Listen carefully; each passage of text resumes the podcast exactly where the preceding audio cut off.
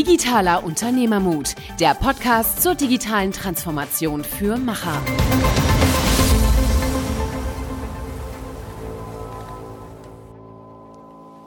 Hallo und herzlich willkommen zu einer neuen Episode Digitaler Unternehmermut mit Niklas und Michael. Wir sprechen heute mit Birte Hagenjos. Sie ist als Geschäftsführerin für die Haufe Group verantwortlich für das operative Geschäft und hat äh, uns sehr, sehr tolle Beispiele gebracht, wie die Haufe Group sich von einem Verlag äh, zu einem Softwareunternehmen zu einem Cloud-Anbieter entwickelt. Und äh, diese Journey ähm, hat sie mitbegleitet und mitgeprägt. Und ähm, eine der Erkenntnisse, die sie uns äh, mitgeben wird, ist, dass man eine klare Verantwortungstrennung braucht zwischen dem operativen Tagesgeschäft und Innovationseinheiten, die sich mit der Zukunft des Unternehmens beschäftigen. Und ähm, was sie halt wirklich hervorhebt, ist, dass man die positiven Seiten sieht. Ähm, sie zitiert zum Beispiel Björn Borg und sagt, äh, wenn du Angst hast zu verlieren, dann kannst du nicht gewinnen. Und äh, das versucht sie halt auch wirklich selber zu leben. Beispielsweise hat sie auch gesprochen, dass sie den, den Wortlaut Fehlerkultur nicht gut findet, sondern sie nennt es eher Lernkultur. Und ich finde, das repräsentiert eigentlich sehr gut, wie sie mit dem Thema umgeht. Also erst Chancen sehen und dann die Hürden nehmen, die dafür genommen werden müssen. Genau, und die Diversity, die dafür verwandt wird oder gebraucht wird, äh, fördert sie im Unternehmen, um das Unternehmen herum und das wird die Haufe Group äh, sicherlich noch äh, weiter beschäftigen. Spannendes Thema und spannender Podcast, hört rein. Herzlich willkommen zu einer neuen Episode Digitale Unternehmermut mit Niklas und Michael. Und heute haben wir die Birte Hagenjos. Ähm, sie ist Geschäftsführung der Haufe Group und verantwortlich fürs operative Geschäft der Unternehmensgruppe. Und wir freuen uns sehr auf das Gespräch, Birte. Guten Morgen. Guten Morgen, ja, ich freue mich auch. Super. Ähm, vielleicht zum Einstieg ähm, diejenigen, die äh, die Haufe Group nicht kennen. Du bist jetzt schon sehr lange im Unternehmen. Vielleicht kannst du uns ein bisschen was erzählen äh, über die Haufe Group und äh, deine Rolle dort. Mhm, das mache ich gerne, ja. Also die Haufe Group ist hervorgegangen aus dem Rudolf Haufe Verlag, also dem ursprünglichen ganz klassischen äh, Verlagsgeschäft mit Büchern und mit etwas, was man heute schon kaum erkennt, nämlich lose Blattwerken. Und die damalige Geschäftsführung, also in den 90er Jahren befinden wir uns jetzt des Rudolf Haufe Verlages, hat schon sehr weitsichtig äh, vorausschauend gesehen, dass das reine Printgeschäft, das reine verlegerische Geschäft, wie man es früher kannte, vermutlich ein Ende hat, wo es doch, und so war die Sicht dann damals, jetzt Disketten und CDs gibt. Das Wort Digitalisierung in dem Sinne war sicherlich noch nicht erfunden und hat damals zum einen ähm, sich an einem Unternehmen zunächst beteiligt und dann auch übernommen, nämlich der Firma Lexware, die Software herstellte in einem ähnlichen Themengebiet wie der Rudolf Haufe Verlag, nämlich Buchhaltung, kaufmännisches Wissen, ähm, im allerweitesten Sinne könnte man sagen Recht und Steuern. Und hat außerdem sehr früh angefangen, ähm, den Content, den es in Print gegeben hat, schon zu digitalisieren. Und in dieser Phase bin ich zum Unternehmen dazugestoßen ähm, als Redakteurin damals suchten, gesucht war eine Volljuristin, äh, die sich im Arbeitsrecht auskennt, also in dieser Ecke noch relativ klassisch, aber jemand, der eben Lust hat auf was Neues, eben Digitalisierung, wie man heute sagen würde. Ähm, das war dann Ende der 90er Jahre. Ich bin also eben zu dem Unternehmen gekommen in einer Phase, wo es genau darum ging, wie wird man aus einem klassischen Verlag ein digitales Haus.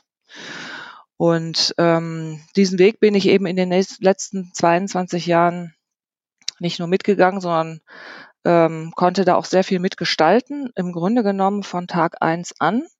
Und das ist auch etwas, glaube ich, was uns als Haus äh, in der DNA ausmacht, dass man jungen Leuten, die ins Unternehmen kommen, die was bewegen wollen, die was verändern wollen, auch die Möglichkeit dazu gibt und den Freiraum dazu gibt und auch zumindest ein großes Stück weit sagt, mach mal, ähm, ohne zu sagen, ich will jeden Schritt, den du da tust, kontrollieren und nachtracken.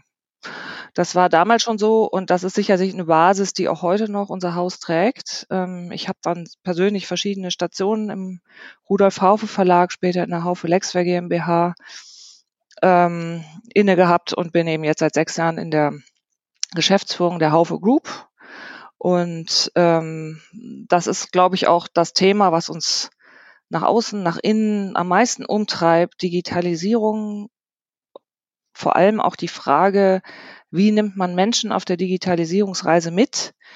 Was macht es mit Unternehmen, wenn Digitalisierung ansteht? Ähm, wie können wir Unternehmen helfen, in der Digitalisierung erfolgreich zu sein?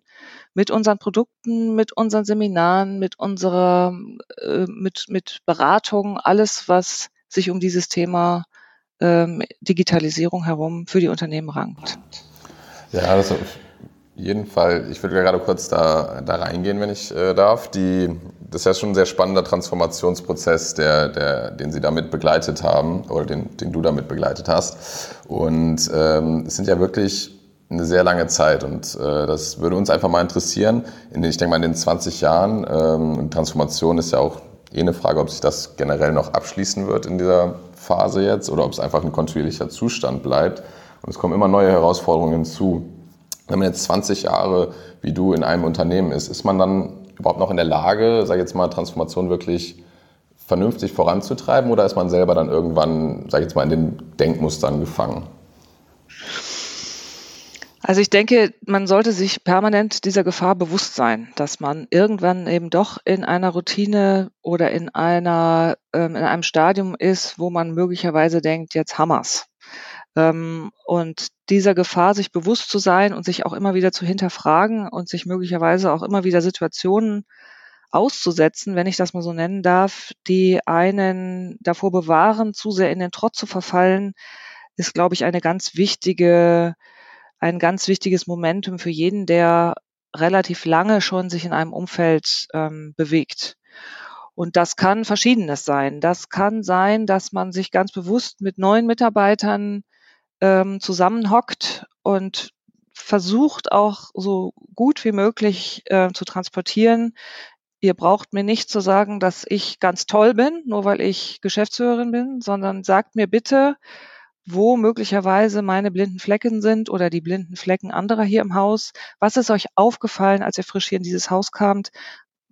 Was müssen wir anders machen? Wo sind noch Themen, die wir nicht gut genug beackern? Das gilt natürlich auch nicht nur für die jungen Neuen, sondern das gilt auch für die alten Hasen des Hauses, ähm, sich auch immer wieder mal mit jemandem an einen Tisch zu setzen beim Mittagessen oder auch in, in gezielten Meetings und äh, reinzuhören, wie seht ihr gerade auf das Unternehmen? Das ist die, die, die Sicht von innen aber eben auch von außen sich immer wieder Impulse zu holen und sich selber dann auch in Frage zu stellen. Ähm, das bedeutet eben auf Veranstaltungen zu gehen, die möglicherweise außerhalb des Gewohnten sind, ähm, wo man auch Leute trifft, die Haufe nicht kennen, denen man dann erzählen muss, so wie ich es eben auch getan habe, was wir eigentlich tun. Und die einen möglicherweise schräg angucken und sagen, hm, verstehe ich jetzt aber nicht, wieso habt ihr denn X, warum habt ihr denn Y? Und das dann auch ernst zu nehmen und sich nicht innerlich zu denken, ja, ihr seid halt nicht nah genug dran und ich weiß es doch besser. Ich glaube, das ist eine ganz, ganz große Aufgabe, die man immer wieder hat, sich mit Leuten zu umgeben, in Situationen sich zu begeben, ähm, die das eigene Denken hinterfragen. Jetzt hast du äh, ein paar Punkte gesagt, die mir extrem viel Mut machen. Ähm, 22 Jahre im Unternehmen, ähm, Respekt äh, als Volljuristin, ähm, ähm, sich dann noch quasi dieses Prozesses A bewusst zu sein und äh, hast was Schönes gesagt, äh, den jungen Menschen die ja auch, äh, ich sag mal, fürs Unternehmen braucht, die Chance zu geben, Dinge zu verändern, Dinge zu hinterfragen. Man sieht es auf eurer Webseite sehr schön, dass ihr, ich sag mal, fast schon dazu aufruft, äh, dass, dass das so ist. Ähm, jetzt hast du aber auch was gesagt, äh, was wir tagtäglich natürlich sehen, dass äh, Menschen, die lange im Unternehmen sind, die vielleicht nicht ganz so ähm, veränderungswillig sind, ähm, auf diese Reise mitgenommen werden müssen. Und das ist meistens sehr, sehr unbequem, ähm, wenn, man, wenn man sich dem stellt. Wie, wie vermittelt ihr? Habt ihr irgendwie Gremien, dass ihr das im, im Unternehmen vermittelt, dass nicht die Jungen alles wissen oder die Alten alles wissen? Gibt es da irgendwie was Formales, wie ihr das, wie ihr das steuert? Naja, es sind ja zwei Sachen. Das eine ist, ähm, so ein Unternehmen wie unseres lebt ja in gewisser Weise auch in einer, wie soll ich das sagen, in einer Gleichzeitigkeit. Wir haben ja Altes und wir haben Neues. Und wir wollen das Alte ja auch nicht von heute auf morgen aus dem Fenster kippen und sagen, das beenden wir jetzt sofort, wir machen alles nur noch neu. Das heißt, wir brauchen für bestimmte ähm, Positionen und auch für bestimmte Aufgaben, für bestimmte Verantwortlichkeiten durchaus auch Leute, die sagen, ich akzeptiere und finde das toll, dass andere was Neues machen und sich verändern, aber ich selber bin in dem, was ich hier tue, gut und solange das Haus das auch braucht, ist das kein Fehler. Das ist natürlich eine feine Linie, ähm, zu schauen, wo ist das so und wo ist es eben möglicherweise tatsächlich so, dass sich die Arbeitsumgebung verändern muss und dass sich auch damit die Menschen verändern werden, die in dieser Arbeitsumgebung leben. Und da gibt es immer ein paar, die das nicht mitgehen mögen. Das ist tatsächlich so. Ich glaube, ein ganz großer Punkt ist, ähm, die Leute bei uns im Unternehmen zu den Veränderern zu machen. Ähm, so zu versuchen, möglichst viele nicht nur mitzunehmen im Sinne von, wir sagen euch jetzt, wo es lang geht und ihr könnt entscheiden, ob ihr das mitgehen wollt oder nicht. Das wäre, glaube ich, auch eine Anmaßung, weil das würde bedeuten, dass die Geschäftsführer die Allwissenden sind. Dem ist beileibe nicht so. Ähm, sondern tatsächlich auch die Mitarbeiter zu den Gestaltern zu machen. Und das erleben wir schon sehr stark, dass in dem Moment, äh, wo die Leute mitmachen dürfen und auch selber eine Stimme haben und auch selber mit, mit Ideen kommen, dass die meisten Mitarbeiter auf der einen oder anderen Art und Weise oder auch auf dem einen oder anderen Niveau ähm, sich da auch gerne einbringen. Ich mache ein Beispiel. Wir haben vor, glaube ich, in zweieinhalb Jahre ist das jetzt her, alle Mitarbeiter des Hauses aufgerufen, ähm, mit Ideen zu kommen, wie wir die Organisation und das Miteinander und äh, die Arbeit im Unternehmen verändern können. Und wir hatten mit ein paar Reaktionen gerechnet, dass vielleicht fünf, sechs Leute ähm, bei uns sich melden und sagen, hier ist meine Idee, hier beschreibe ich die auch und das würde ich gerne tun.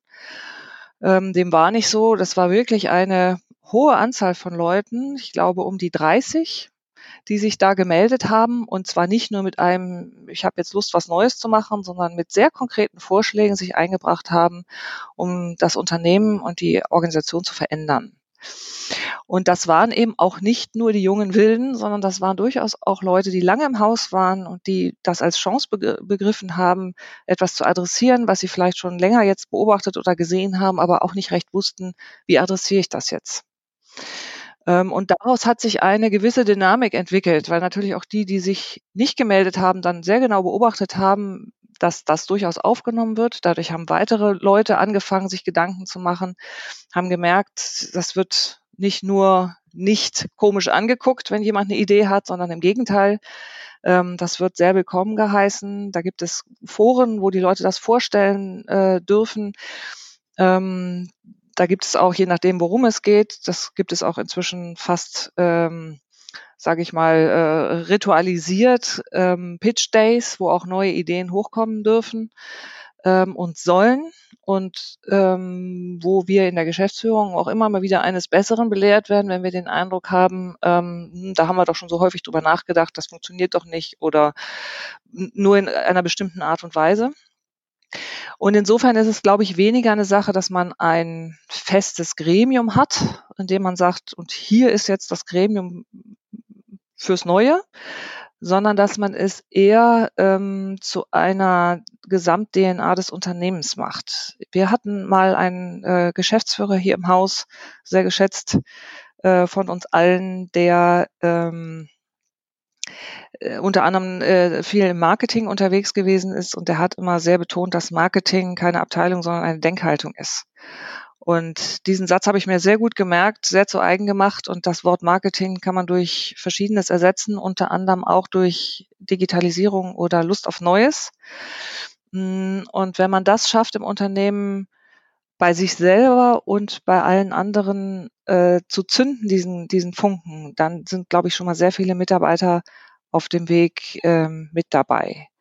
Vielleicht ein letzter Satz dazu noch. Das ist natürlich nichts, was ich mir heute vornehmen kann und morgen ist es so sondern solche Dinge brauchen Zeit, die müssen sich auch entwickeln, die müssen beobachtet werden, die müssen auch reflektiert werden, was hat man möglicherweise auf diesem Weg ähm, nicht so gut gemacht, wo muss man nochmal gegensteuern. Ähm, meistens sind es dann Dinge, die man selber auf seinem eigenen Schreibtisch findet, wo man sagt, das hast du jetzt nicht so klug eingestielt, da solltest du nochmal mehr in die Kommunikation gehen, vielleicht doch nochmal besser zuhören. Ähm, das ist etwas, was sich über Monate entwickelt, aber was irgendwann eine Basis des Vertrauens und des Mutes und der Innovation im Unternehmen schafft, auf der man dann gut aufbauen kann. Mhm. Also ich finde es auf jeden Fall schon mal sehr interessant, dass, ähm, dass ihr da bei Haufe wirklich versucht, diesen Ansatz zu fahren, dass jeder sich einbringt und dass ihr auf einer ähm, ja, firmenweiten Ebene eigentlich die Möglichkeit gibt, ähm, Initiativen, ähm, ja, sag ich mal, selber nach vorne zu treiben.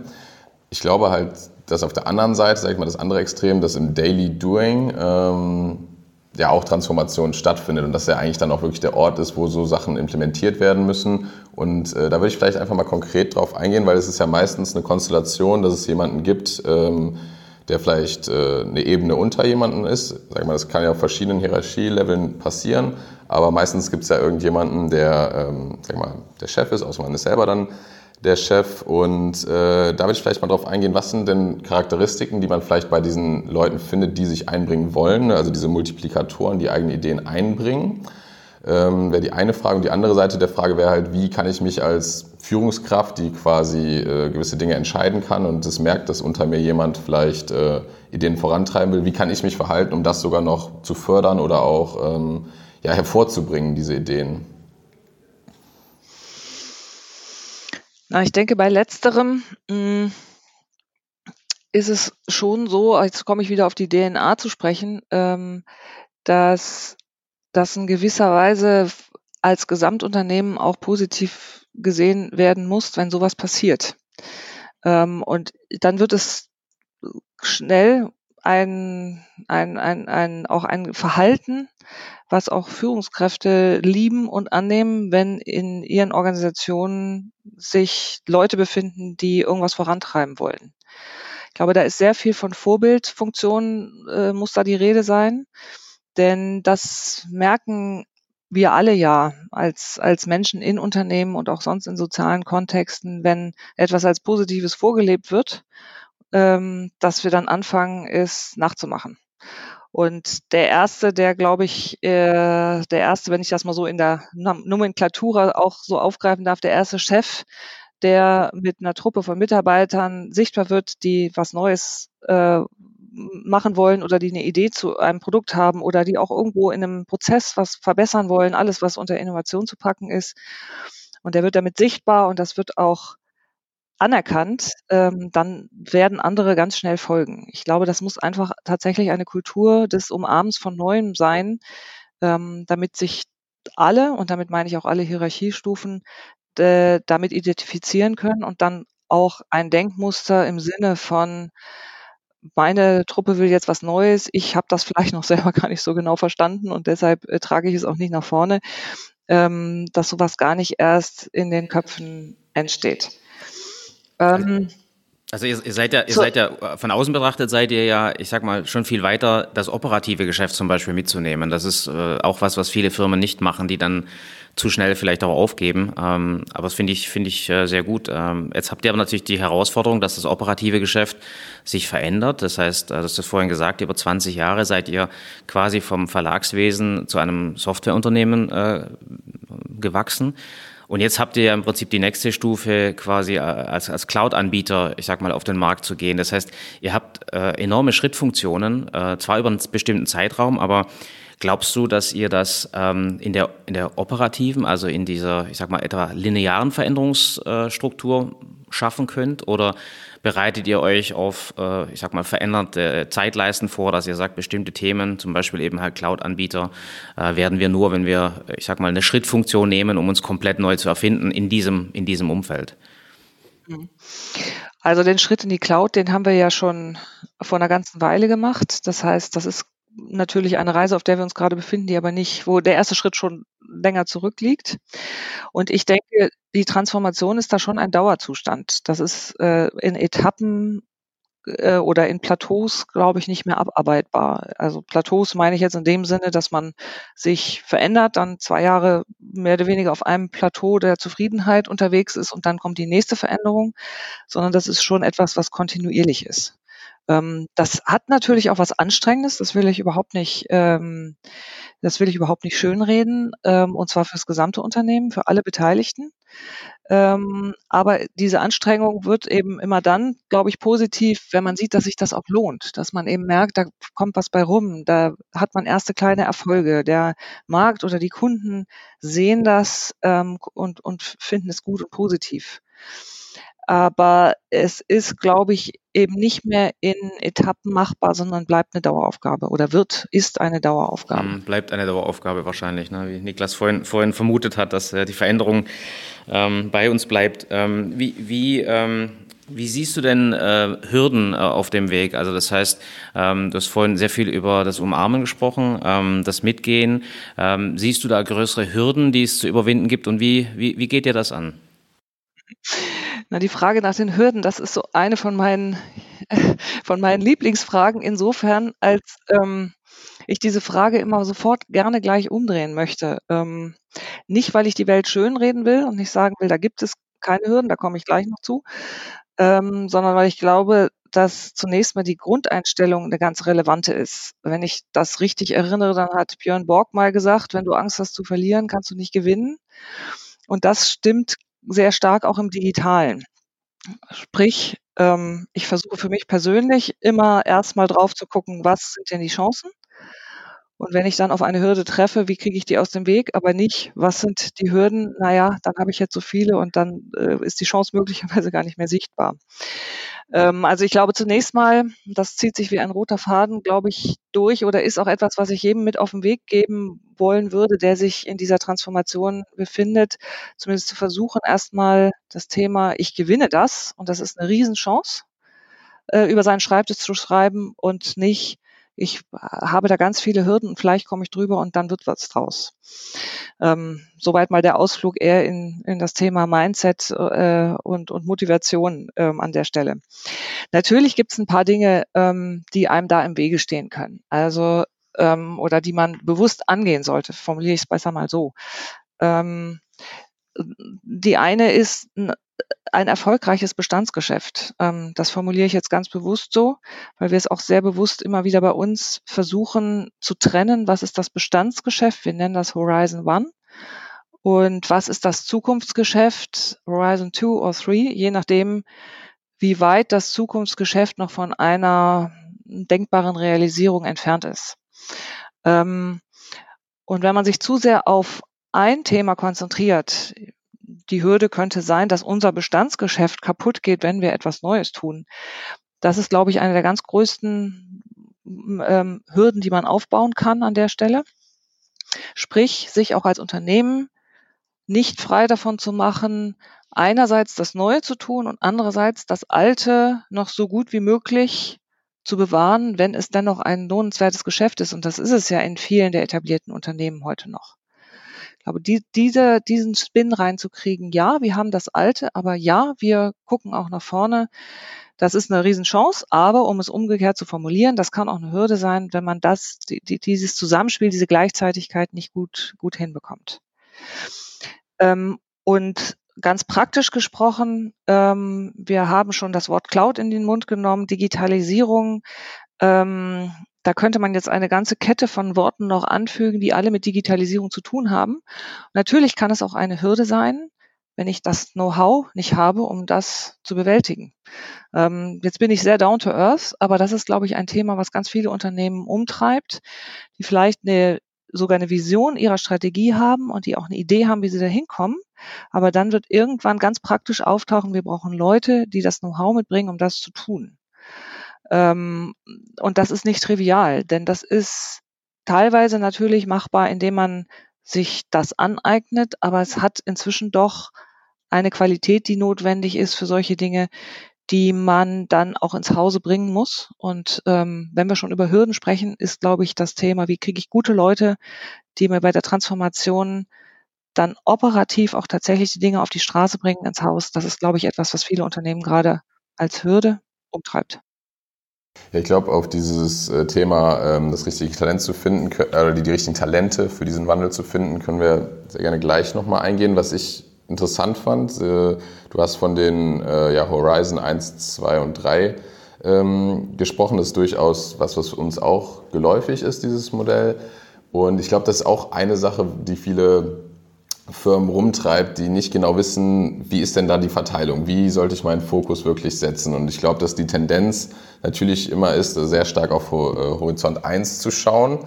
Ähm, vielleicht könntest du da ein bisschen Einblick geben, wie ihr das in der Haufe Group lebt. Also wie ist da so in etwa der Fokus ähm, auf diese Horizonte? Vielleicht kann man das in, eine, in einer gewissen Prozentzahl oder anders äh, umschreiben, wie, wie man das da so verteilt.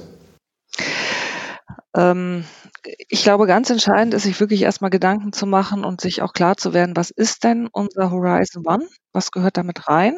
Und wie wollen wir mit diesem Portfolio umgehen? Ähm, und das dann, zweiter Schritt, auch ganz klar mit einer Verantwortung zu belegen. Hm, und eines der gängigen Missverständnisse ist ja, dass das Horizon One Portfolio etwas Statisches ist, was da ist und was im Zweifel noch ein paar Jahre da ist, aber an dem man nichts mehr machen muss. Das gilt für die meisten Unternehmen und für uns ganz eindeutig nicht. Ähm, auch dieses Portfolio muss verändert werden. Da gibt es Innovationen, da gibt es Neues.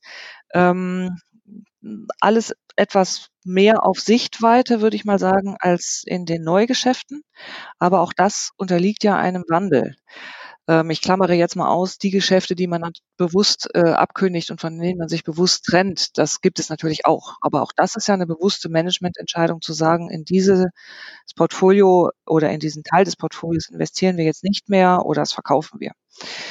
Ähm, und eine klare Verantwortung dann auch für das Neugeschäft Horizon 2 und 3 ähm, zu definieren, ist, glaube ich, lebensnotwendig. Ähm, denn eine Verantwortung für beides, das zerreibt einen und das zerreibt auch die Führungskräfte, das zerreibt die verantwortlichen Leute, die mit einem Bein das Alte pflegen und mit einem Bein das Neue machen sollen. Ähm, und das, da, vorhin kam schon mal die äh, Frage nach den Typen auf, nach den Charakterköpfen, sind häufig auch eben einfach unterschiedliche Leute. Die Horizon 2 und 3 Freaks ähm, sind andere Typen äh, als die Horizon One Freaks. Äh, ich nenne jetzt beide Freaks, weil ich das auf keinen Fall in irgendeiner Form hierarchisieren will. Beides hat absolut seine Berechtigung, aber es sind andere Typen, die das Neugeschäft vorantreiben und die sich um das äh, Bestandsgeschäft kümmern. Aber das zu trennen, ich wiederhole das nochmal, und das kann neben der Verantwortung beispielsweise auch dahin gehen, dass man es räumlich trennt. Das haben wir vor ein paar Jahren mal mit einem Geschäft gemacht, ähm, wo wir sahen, dass da etwas Neues entstehen soll, wo wir tatsächlich auch die Truppe, die das gemacht hat, äh, in ein anderes Gebäude, in andere Räumlichkeiten gesetzt haben und sie auch befreit haben von mehr oder weniger allen Zwängen, aller Governance, aller Notwendigkeiten, die das Altgeschäft äh, so mit sich bringt. Klammer auf, es gibt natürlich immer einen Bodensatz im Unternehmen, der muss beachtet werden. Das brauche ich, glaube ich, nicht zu erwähnen. Das ist fast selbstverständlich, was Legal und Compliance und ähnliche Themen angeht. Aber ansonsten tatsächlich zu sagen, ihr seid jetzt die Truppe, die neu denkt, die sich um was Neues äh, äh, drehen soll. Vergesst das, was hier sonst im Hause läuft und macht es neu. Und ganz wichtig, ihr dürft es wenn ihr wollt und wenn ihr eine gute Idee habt, gedanklich und im Zweifel auch real, einfach mal kaputt machen. Denkt mal so drüber nach, als ob das Altgeschäft ein Wettbewerber wäre, den ihr verändern wollt. Und das erfordert, denke ich, von einem Haus schon Mut zu sagen, wir nehmen jetzt eine Truppe, auch in gewisser Weise mit unklarem Ausgang, die sich um das neue Geschäft Horizon 2 und 3 kümmert. Das ist schon etwas, was ich jedem auch an dienen wollen würde, das mal auszuprobieren. Und jetzt sind wir wieder bei den Hürden, äh, von denen ich eigentlich nicht sprechen möchte, aber um es nochmal deutlich zu machen, da erlebe ich in vielen Unternehmen auch die Sorge, na, wenn ich da jetzt viel Geld reinstecke und es kommt am Schluss nichts bei rum, äh, was mache ich denn dann? Ähm, natürlich muss man sich dazu Gedanken machen, wie ist das Budget für so eine Truppe, aber der Ausgang ist eben offen, wenn man das tut. Und ähm, den unternehmerischen Mut mitzubringen, den, das würde ich tatsächlich empfehlen. Ähm, das bringt sehr viel weiter, äh, das Unternehmen und auch schlussendlich natürlich den schon äh, beschriebenen Spirit und die Kultur. Ja, das haben wir, haben wir eher selten, dass das jemand so klar sagt und auch so klar sieht. Ähm, Äh, wir sehen das sehr, sehr ähnlich, weil äh, der größte Killer fürs tatsächliche Innovationsgeschäft ist das Tagesgeschäft. Äh, und speziell, wenn man eigentlich erfolgreich ist, und das sind ja sehr viele Unternehmen, wie Sie auch, äh, in der Haufe Group, ähm, dann tut man sich wahnsinnig schwer, weil nochmal, man hat seinen Tag ja nur einmal zu verteilen und den hat man meistens zu verteilen, indem man die Dinge tut, die wichtig sind, um das Bestandsgeschäft auch erfolgreich zu halten. Ähm, deswegen finde ich es super, äh, dass du das so aussprichst äh, und dementsprechend förderst. Und wie gesagt, aus einer Position der Stärke heraus ist das noch machbar.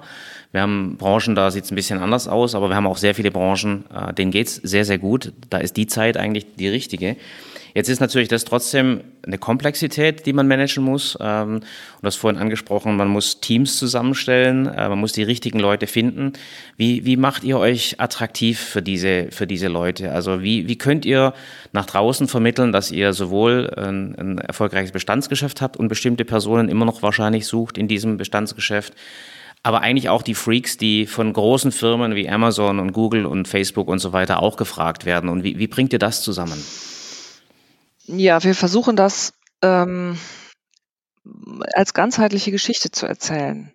Was wir nicht tun, ist eine spezielle Geschichte dafür zu erfinden, wie wir neue Mitarbeiter bekommen oder die alten Mitarbeiter, jetzt nicht im Sinne eines Lebensalters, sondern denen, die schon länger da sind, äh, zu halten, sondern das muss schon ein, eine Gesamtstory sein. Ähm, und unser großer Satz, ähm, Menschen äh, in Unternehmen auf der Reise der Digitalisierung mitzunehmen oder die Digitalisierung zu ermöglichen, ähm, ist eben etwas, was wir auch nach draußen versuchen laut zu erzählen mit allen, ähm, sage ich jetzt mal, Unterpunkten, die das dann natürlich im Konkreten hat. Und ich habe im Moment den Eindruck, dass das ähm, eben auch für Aufmerksamkeit sorgt und auch dazu führt, dass Mitarbeiter zu uns kommen, die vielleicht vor fünf Jahren ähm, noch nicht gewusst hätten, was sie mit dem Namen Haufe anfangen sollen. Ähm, äh, aus meiner Erfahrung heraus ist es tatsächlich aber wichtig, diese Geschichte nicht nur ganzheitlich den Kunden und neuen Mitarbeitern gegenüber zu erzählen, sondern sie auch nicht abreißen zu lassen. Ähm, was meine ich damit? Wenn wir neue Mitarbeiter an Bord bekommen, müssen die auch von Tag eins das erspüren, was sie, was wir ihnen vorher erzählt haben.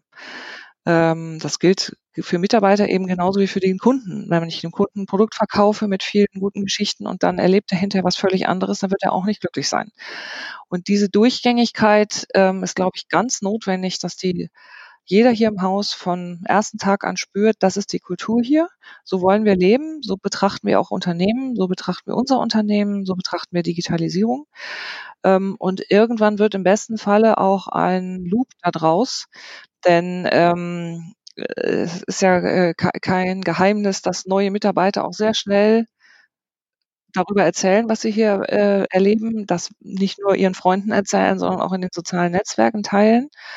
Und das, glaube ich, ist dann irgendwann eine Dynamik, die sich zum Teil selbst befüttert, aber zum Teil natürlich von uns auch mit den beschriebenen Themen, wir haben schon drüber gesprochen, äh, immer wieder weiter am Laufen gehalten werden muss und wo möglicherweise auch wir in einem Jahr nochmal anders drüber sprechen als heute.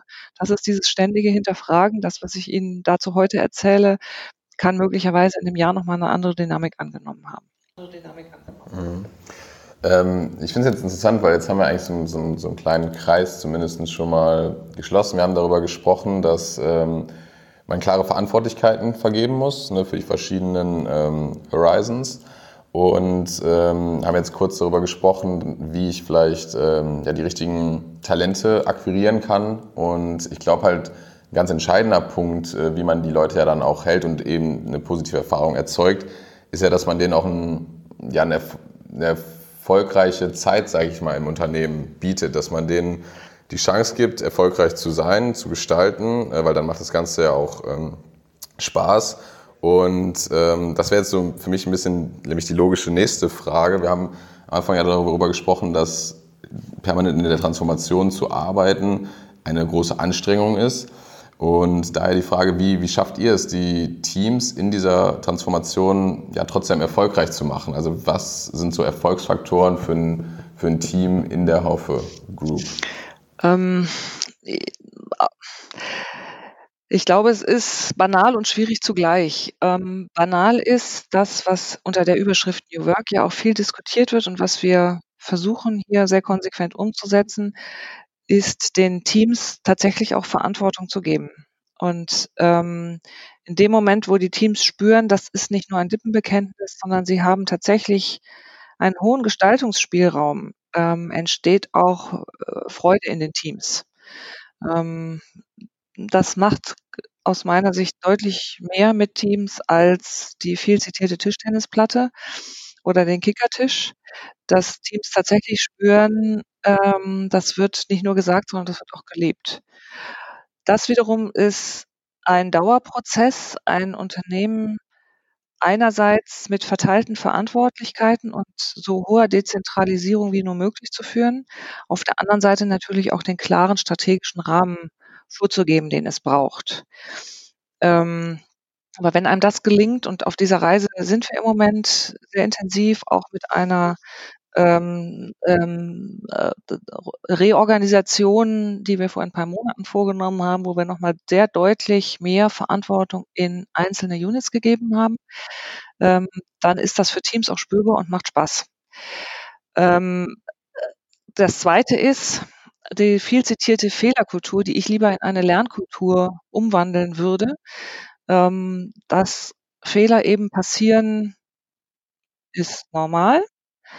Ähm, entscheidend ist, was man daraus äh, ist, was man daraus macht und das dann auch tatsächlich zu leben. Ich bin wieder bei dem Thema, ähm, das auch da nicht nur als Lippenbekenntnis zu haben, sondern tatsächlich Reviews, Review-Schleifen einzuführen und ernsthaft aus Dingen, die vielleicht nicht so toll gelaufen sind, ähm, zu lernen. Und das Dritte ist ganz offen gestanden auch was sehr Banales, aber was uns, glaube ich, allen sehr viel Freude macht, dass man eben auch Erfolge feiert, dass man gemeinsam feiert. Das äh, ist bei uns im Hause eine große gemeinsame Weihnachtsfeier, eine echte Sause kurz vor Weihnachten. Ähm, das macht allen Spaß, da kommen alle zusammen. Da spielte letztes Jahr zum ersten Mal unsere Haufe-Band. Also ähm, ich glaube, das ist dann auch was, was für alle einfach toll ist, wenn man am Ende eines Jahres sagen kann, so, ähm, wir haben ganz viel geschafft und das ist die Leistung von allen Leuten in der Haufe-Gruppe und das wird jetzt auch mal kräftig gefeiert. Definitiv wichtig. Ähm, äh, ich glaube auch wichtiger wie der Kicker an, an sich. Ähm, diese, diese gemeinschaftliche Verbundenheit auch tatsächlich äh, beyond Arbeitszeit. Ähm, ich, ich habe eine, Zwischenfrage, weil ich das auch äh, über euch gelesen habe. ist Freiburg für euch ein Standortvorteil oder ein Standortnachteil bei dieser, bei dieser Transformationsjourney? Die Frage stellen wir uns so gar nicht, weil wir eben äh, als Familienunternehmen hier in Freiburg sind. Und ähm, da gibt es ein paar Dinge, die man wahrscheinlich anders äh, äh, spielen muss, als man sie, sagen wir mal, in einer Großstadt spielen muss. Ähm, aber es gibt auch Dinge, die äh, für uns viel einfacher sind. Ähm, zum Beispiel Leute, die gerne Mountainbike fahren, die kommen extrem gerne zu uns, um nur mal ein spitzes Beispiel jetzt zu nennen. Ähm, die Frage stellen wir uns nicht, sondern äh, das ist schon etwas, wo wir sagen, das ist unser Headquarter hier. Ähm, äh, da sind die meisten Mitarbeiter und ähm, die Nachteile, die es möglicherweise gibt, weil wir, sagen wir mal, jetzt nicht keine zwei Millionen Stadt sind, äh, die gleichen wir durch anderes aus. Das bedeutet aber eben auch, dass man immer mit ins Kalkül ziehen muss, dass man im Zweifel auch noch weitere Standorte eröffnet, wenn man Spezialisten ähm, hier am Standort eben nicht so gut bekommt. Da haben wir zum Beispiel einen äh, Softwareentwicklungsstandort schon vor einigen Jahren in, in äh, Rumänien, in Timișoara, ähm, gegründet, vor wenigen Jahren einen weiteren in, in Barcelona. Ähm, das heißt nicht, dass wir nicht ein hohes Commitment ähm, zu Freiburg haben, sondern das heißt einfach, dass wir gesehen haben, dass wir da an bestimmte Qualifikationen besser rankommen. Ähm, und das ist auch ein Teil dessen, äh, wie geht man damit um, wenn man vielleicht an einem Standort ähm, bestimmte Dinge nicht so bekommt, wie man sie an anderen vielleicht bekommen könnte. Aber ich glaube, das ist schlussendlich, äh, wird man das auch Unternehmen in, in Berlin oder in München oder äh, auch in Großstädten im Ausland äh, fragen können. Die werden, die einem auch aufzählen können, was vielleicht jetzt nicht so hilfreich ist ähm, an ihrem Standort. Insofern damit umgehen und auch das, es gibt wahnsinnig viele positive Dinge an einem Standort wie Freiburg und die nutzen wir sehr intensiv. Ja, ist auf jeden Fall eine, eine sehr äh, ertragsstarke Region und ist natürlich auch eine wunderschöne Region. Also die Frage äh, kommt daher, da natürlich sehr viele Firmen, äh, ich sag mal fast schon die Pilgerreise antreten äh, in die Zentren ähm, und dann zum Teil feststellen, dass das äh, viel mehr Probleme mit sich bringt wie Lösungen, äh, eben dass sich Teams äh, voneinander entfernen und nicht äh, zusammenkommen. Deswegen, man kann es aus verschiedensten Richtungen sehen. Es ist nur so, Fakt, äh, wie du auch gesagt hast, speziell die äh, Kompetenzen im, in Bezug auf Softwareentwicklung, Data Science und so weiter sind natürlich insgesamt dünn gesät, ähm, selbst in den Zentren dünn gesät. Das heißt, es ist einfach schwierig, diese Art von Kompetenzen zu bekommen.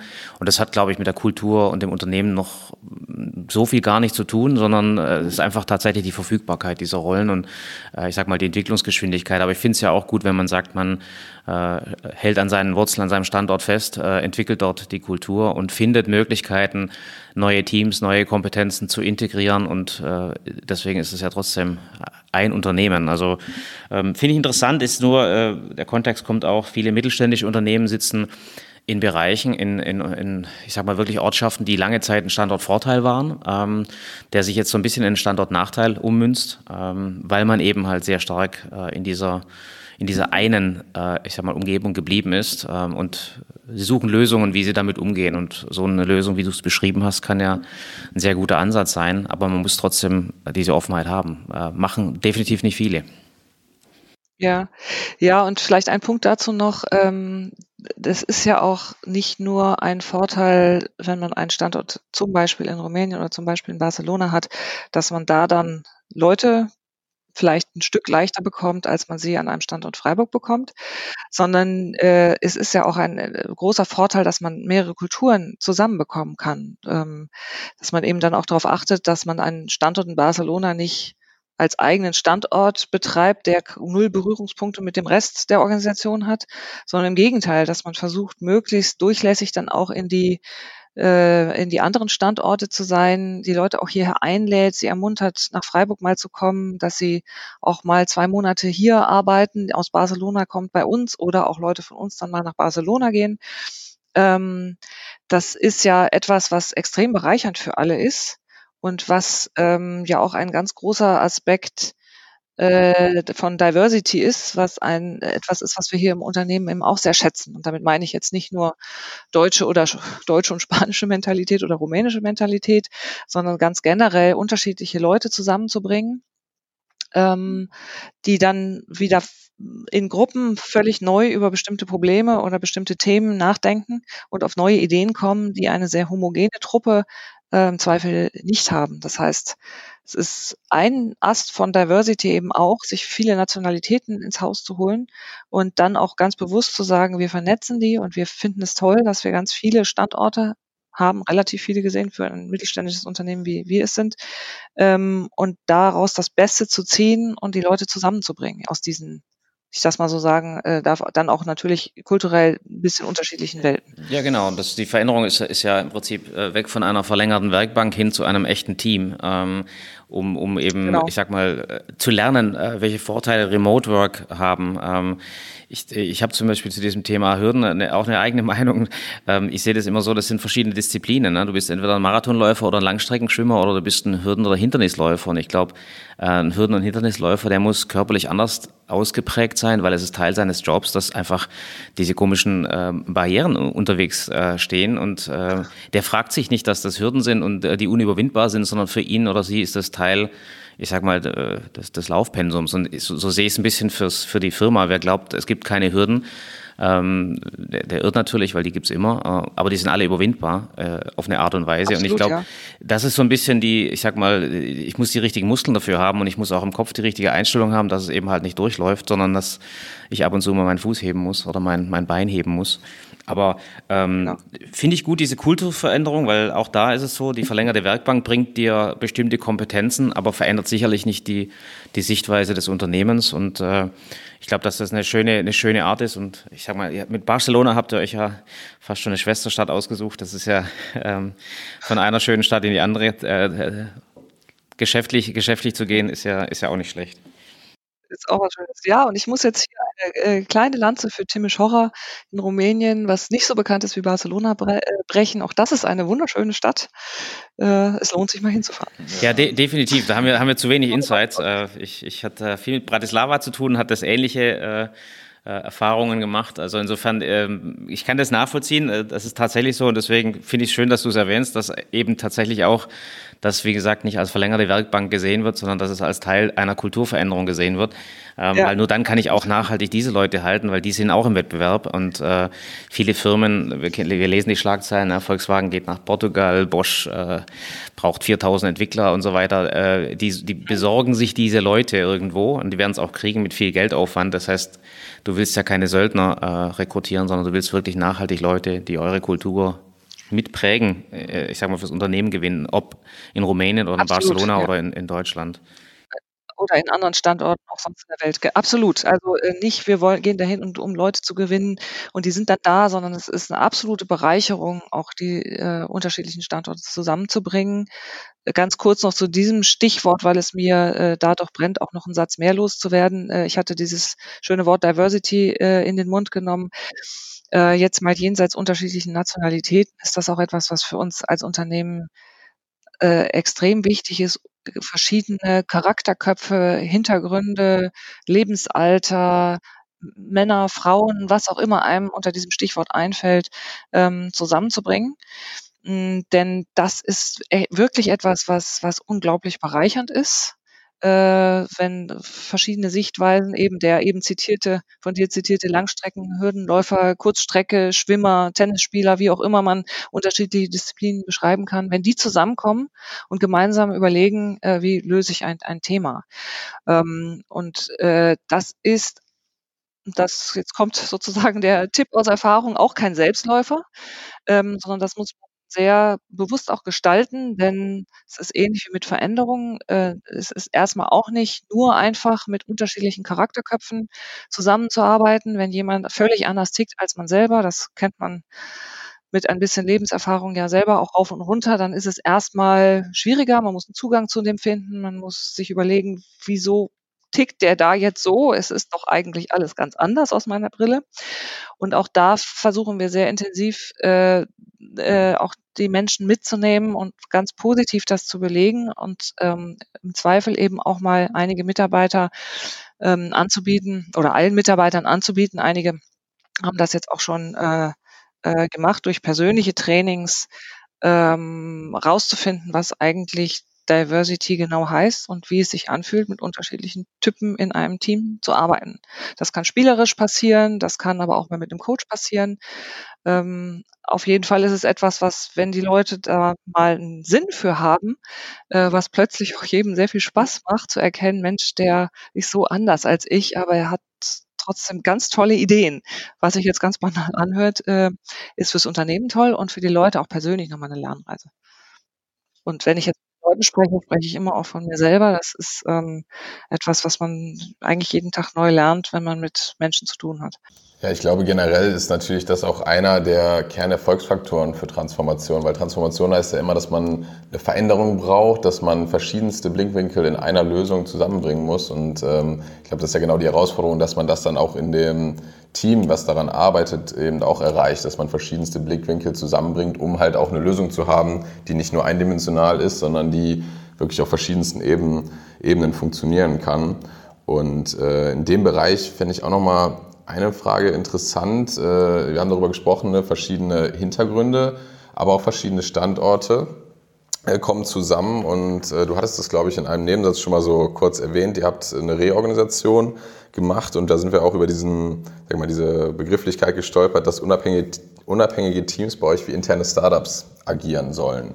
Und äh, da wäre einfach nochmal die Frage, wie kann denn eine Organisationsstruktur das, ähm, ja, da mal das hergeben, dass wirklich diese Unabhängigkeit gelebt werden kann in den, in den Das Teams? zahlt wieder auf das Thema Horizon 2 äh, and 3 ein, ähm, dass man tatsächlich eben auch die äh, Startups, wenn man sie so nennen möchte, sprich die Teams, die sich um Zukunftsgeschäft äh, kümmern, unabhängig organisatorisch aufstellt. Ähm, und äh, das kann, wie schon geschildert, auch räumlich passieren, aber auch ganz banal im, ich das mal so nennen darf, im Organigramm. dass man tatsächlich ein Team mit einer eigenen Verantwortung aufsetzt und sie dann auch losgelöst von den Prozessen und von dem Bestand, den man im Haus hat, auch laufen lässt. Und ihnen die Verantwortung, aber auch die Freiheit gibt, diese Verantwortung wahrnehmen ähm, zu können.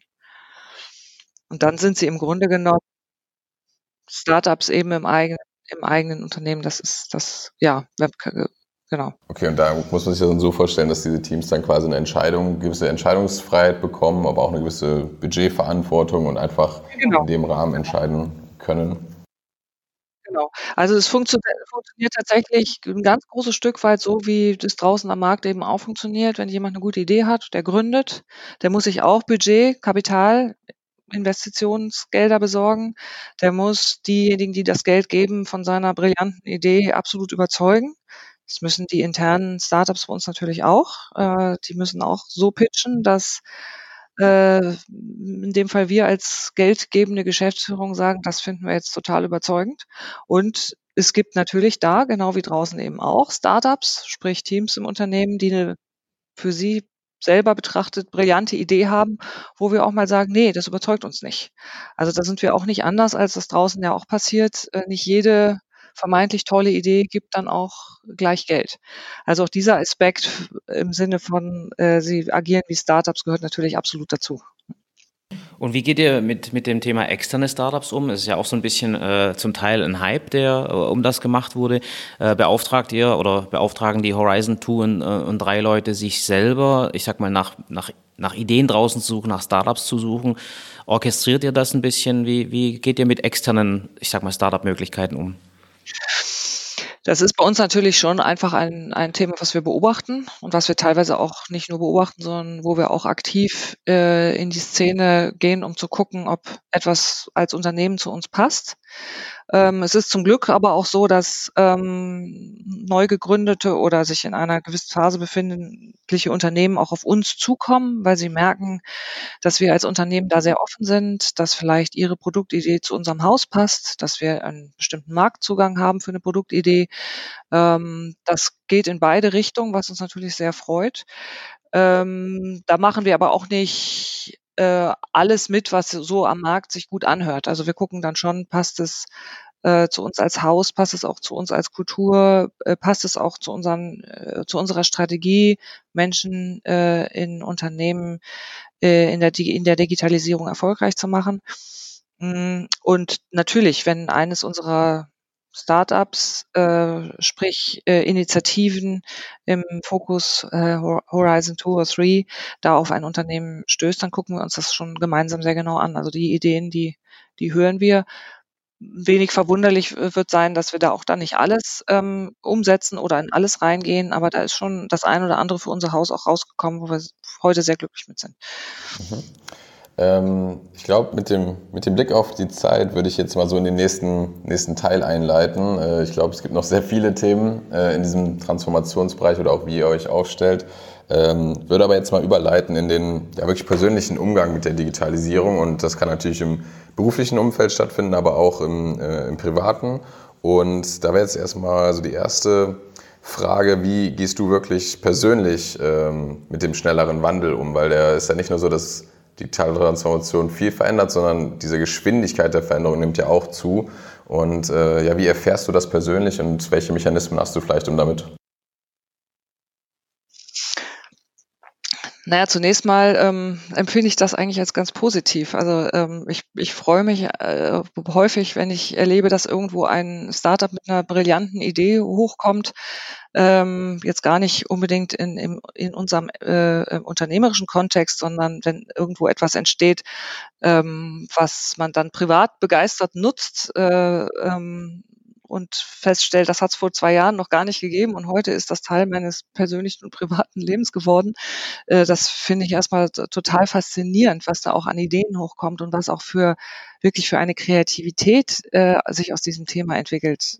Finde ich absolut, absolut toll. Ähm, Natürlich gibt es Zeiten, wo man äh, sich auch mal darauf besinnen muss, äh, in Ruhe über bestimmte Dinge nachzudenken, wo man möglicherweise sich auch mal ganz entfernt von allem, was gerade äh, Takt gibt äh, oder oder oder ähm, ähm, an Input auch äh, auf einen einströmt, was ich wie gesagt erstmal positiv finde. Ähm, und ich bin schon ich würde mal sagen, von Anfang an eigentlich so, von Anfang an, als es anfing, in der Digitalisierung schneller zu gehen, so gestrickt gewesen, dass ich mir diese Auszeiten auch sehr bewusst nehme. Also ich gehöre nicht zu den Leuten, die äh, ihr Smartphone nicht auskriegen, sondern ich kann auch bewusst das äh, als Digital Detox mal in die Ecke legen ähm, und analog denken, analog lesen, analog sprechen, äh, sehr analog mal äh, mit dem Mountainbike durch den Wald fahren. Da habe ich kein Smartphone mit dabei, sondern äh, und gucke da auch nicht alle fünf Minuten auf das nicht vorhandene Smartphone. Ähm, und das klärt natürlich schon sehr, dass man einfach mal ähm, be bestimmte Dinge sacken lässt. Und äh, persönlich für mich gehören da neben dem Sportmachen und den äh, Gesprächen, die man führt, zum einen das bewusste Lesen dazu und tatsächlich auch äh, Literatur zu lesen, Bücher zu lesen. Ähm, das bringt sehr viel Klarheit in den Kopf, äh, weil es irgendwie offensichtlich Prozesse, zumindest in meinem Kopf, in Gang setzt, ähm, die dazu führen, dass ich hinterher deutlich klarer über bestimmte Dinge nachdenken kann äh, äh, im Unternehmen, die ich vielleicht vorher eher in einem bestimmten Wooling wahrgenommen habe. Und das Zweite für mich persönlich ähm, äh, ist auch das Musizieren. Ich spiele ähm, ähm, begeistert äh, hobbymäßig Cello in Orchestern, aber vor allem auch in Kammermusik. Dafür muss man auch üben. Ähm, das ist täglich, wenn es irgendwie geht, eine halbe Stunde, die ich mir nehme. Und ich merke sehr, dass man dabei nicht nur ähm, irgendetwas übt, was man vielleicht im nächsten Orchester spielt, sondern dass auch das dazu beiträgt, dass man nach einer halben Stunde plötzlich eine Idee im Kopf hat, die hatte man vorher nicht. So das, was viele Leute äh, beim Duschen als Idee äh, äh, rausziehen, das passiert bei mir ganz häufig beim Cello spielen, alleine oder mit anderen zusammen. Äh, das ist extrem inspirierend. Das scheint eine, für mich persönlich zumindest eine übergreifende Kreativitätsquelle zu sein. Ja, sehr, sehr spannend, weil ich, letztendlich äh, dein Arbeitstag wird auch äh, nicht nur acht Stunden haben ähm, und die, die Inhalte die beschäftigen einen natürlich darüber hinaus. Deswegen glaube ich sehr gut, dass man äh, abgrenzen kann. Ähm, wir hatten einen äh, interessanten Gast äh, relativ am Anfang unserer Serie, der hat gesagt, also wenn du dich schwer tust abzuschalten, dann Violinen zu spielen. Ähm, ja. Das scheint irgendwas, da scheint irgendwas dran zu sein. Mit Cello kann ich mir das sehr gut vorstellen, dass es das einfach dich in eine ganz andere Sphäre bringt. Ähm, und es, es ermöglicht einfach, ich sag mal, über Dinge nachzudenken, weil am Ende des Tages, glaube ich, der ganze Hype, der auf einen einprasselt, äh, mit dem man sich nicht beschäftigen muss, ähm, äh, man muss ihn trotzdem irgendwie sortieren. Man muss ihn sortieren und man muss es vor allen Dingen für andere Menschen in, in deiner Position sortieren, sodass die irgendwie eine gewisse Ortung haben, weil wir stellen schon fest, dass viele Leute so ein bisschen untergehen in diesem medialen äh, Overkill. Ähm, deswegen glaube ich sehr wichtig, äh, das als Inspirationsquelle und die Frage wäre, wenn du dich um Digitalisierung kümmerst, ähm, wo, wo, orientierst du dich? Also wem hörst du zu? Äh, wo guckst du, dass du, äh, ich sag mal, nicht in eine eigene Filterblase fällst? Gibt es da bestimmte Quellen, Themen, äh, wo du dich ein bisschen öfters äh, dran orientierst? Ja, vielleicht sogar eine konkrete Top, Top 3 ist eigentlich das, was wir gerne hier unseren Gästen ja. präsentieren. Also das eine ist, ähm, dass ich versuche auf, auf äh, Events, Schrägstrich, Kongresse, Veranstaltungen zu gehen. Ähm, und zwar bewusst nicht oder zumindest nicht nur ähm, äh, auf Veranstaltungen, die eher mal so ein bisschen äh, quer liegen zu dem oder gar nicht so direkt auf das einzeln, was man täglich tut. Also gar nicht mit dem Anspruch, wohin zu gehen, ich muss da jetzt drei Ideen rausziehen, sondern eher mal wohin geht, wo man sagt, ich hole mir eine Gesamtinspiration. Ähm, Beispiel dafür wäre die South by Southwest. Nicht gerade ein Geheimtipp, aber da war ich dieses Jahr zum ersten Mal und das ist definitiv nichts, wo man zurückkommt und sagt, eins, zwei und drei, das machen wir jetzt, sondern wo man einfach in Summe mal einen Blick auf die digitale Welt und auf Menschen und auf Veränderungen bekommt, der einen ganz energiegeladen äh, und auch zum Teil sich selber sehr hinterfragend äh, zurückkommen lässt. Also das, das würde ich wirklich jedem empfehlen tue ich auch schon. Und äh, die Frage von vielen Unternehmern kommt dann immer, ja, aber was hast du denn konkret da mitgenommen?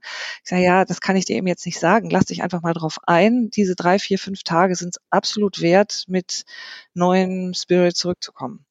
Das Zweite ist, dass natürlich es äh, viel zu lesen gibt in, in vielen Blogs, dass es äh, in den sozialen Netzwerken vieles zu lesen gibt. Ähm, und das ist natürlich eine wahnsinnige Menge, aber es gibt da auch wirklich einiges, was, was, ähm, was inspirierend ist.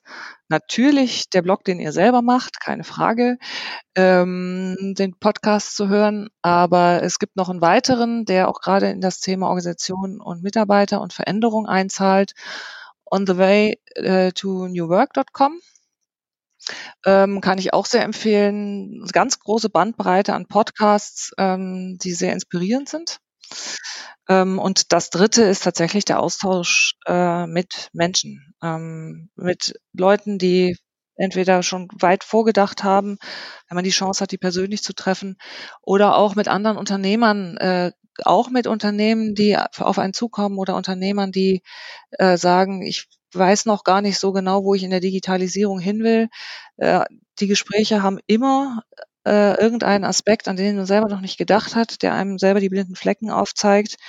Ähm, das finde ich extrem inspirierend und das wirklich auch aktiv zu machen und sich mit Leuten zu treffen und mit ihnen zu sprechen ähm, über diese Themen ist eine unglaubliche Quelle, die vielleicht manchmal ein bisschen zu kurz kommt, weil vermeintlich die Zeit dafür nicht da ist. Aber das würde ich auch jedem an den Herz, ans Herz legen, Nehmt euch die Kontakte, die Liste, die ihr alle auf euren LinkedIn-Profilen oder sonst wo habt, pickt euch drei, vier, fünf raus, mit denen ihr lange nicht gesprochen habt, ruft die an, trefft euch mit denen, redet mit denen über bestimmte Themen. Ich garantiere, da kommt eine neue Idee bei raus. Mhm. Hört sich spannend an und äh, ich denke, du bist jetzt äh, in 22 Jahren Haufe. Ähm, um nochmal darauf zurückzukommen, als Volljuristin mit einem sehr klaren Blick ausgestattet, das hört man auch heute noch.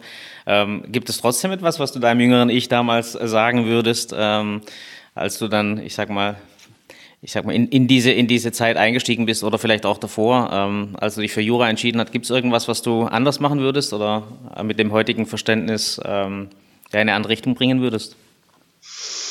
Ich glaube, dieses Rausgehen, das ähm, und sich auch die Zeit für die genannten Gespräche oder die Inspirationsquellen zu nehmen, das habe ich, glaube ich, in jüngeren Jahren eher ein bisschen weniger gemacht, weil man, weil ich eben doch auch sehr in dem Thema drin war, jetzt hier die Dinge voranzubringen und auch zu gestalten. Das ist ja dann eben auch ein wirklicher rund um die Uhr Job, äh, nicht nur gefühlt, sondern manchmal auch real.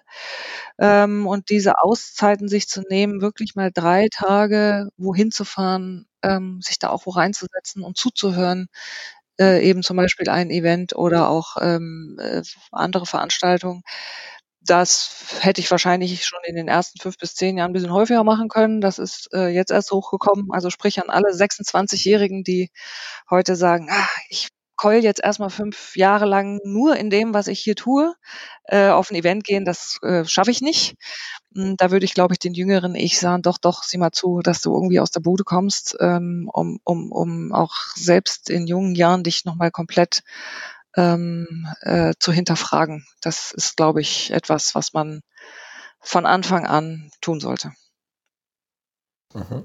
Vielleicht jetzt noch zwei ähm, schnelle Fragen, bevor wir dir dann die Chance geben, äh, das Schlusswort zu ergreifen. Ähm, vielleicht erstmal, über welche Kanäle können unsere Hörer mehr von dir hören oder auch regelmäßig vielleicht was äh, von dir und der Haufe Group mitbekommen? Also da würde ich schon äh, fast sagen, ganz klassisch über LinkedIn, äh, sowohl über mich persönlich als auch über ähm, die Haufe Group.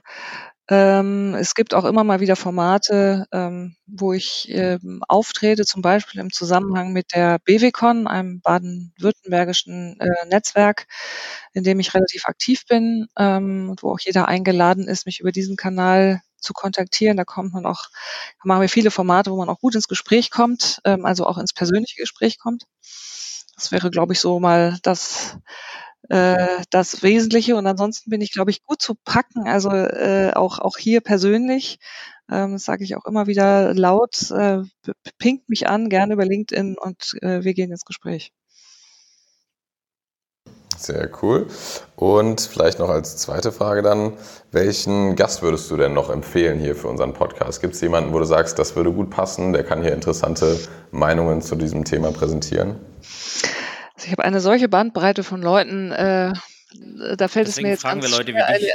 Eine, eine Hierarchie zu äh, direkt äh, äh, oder einen, einen konkreten Namen zu nennen. Ich würde, glaube ich, lieber mal eine, eine Gruppe von Leuten nennen und diese Gruppe auch äh, mit einem Zugang versehen.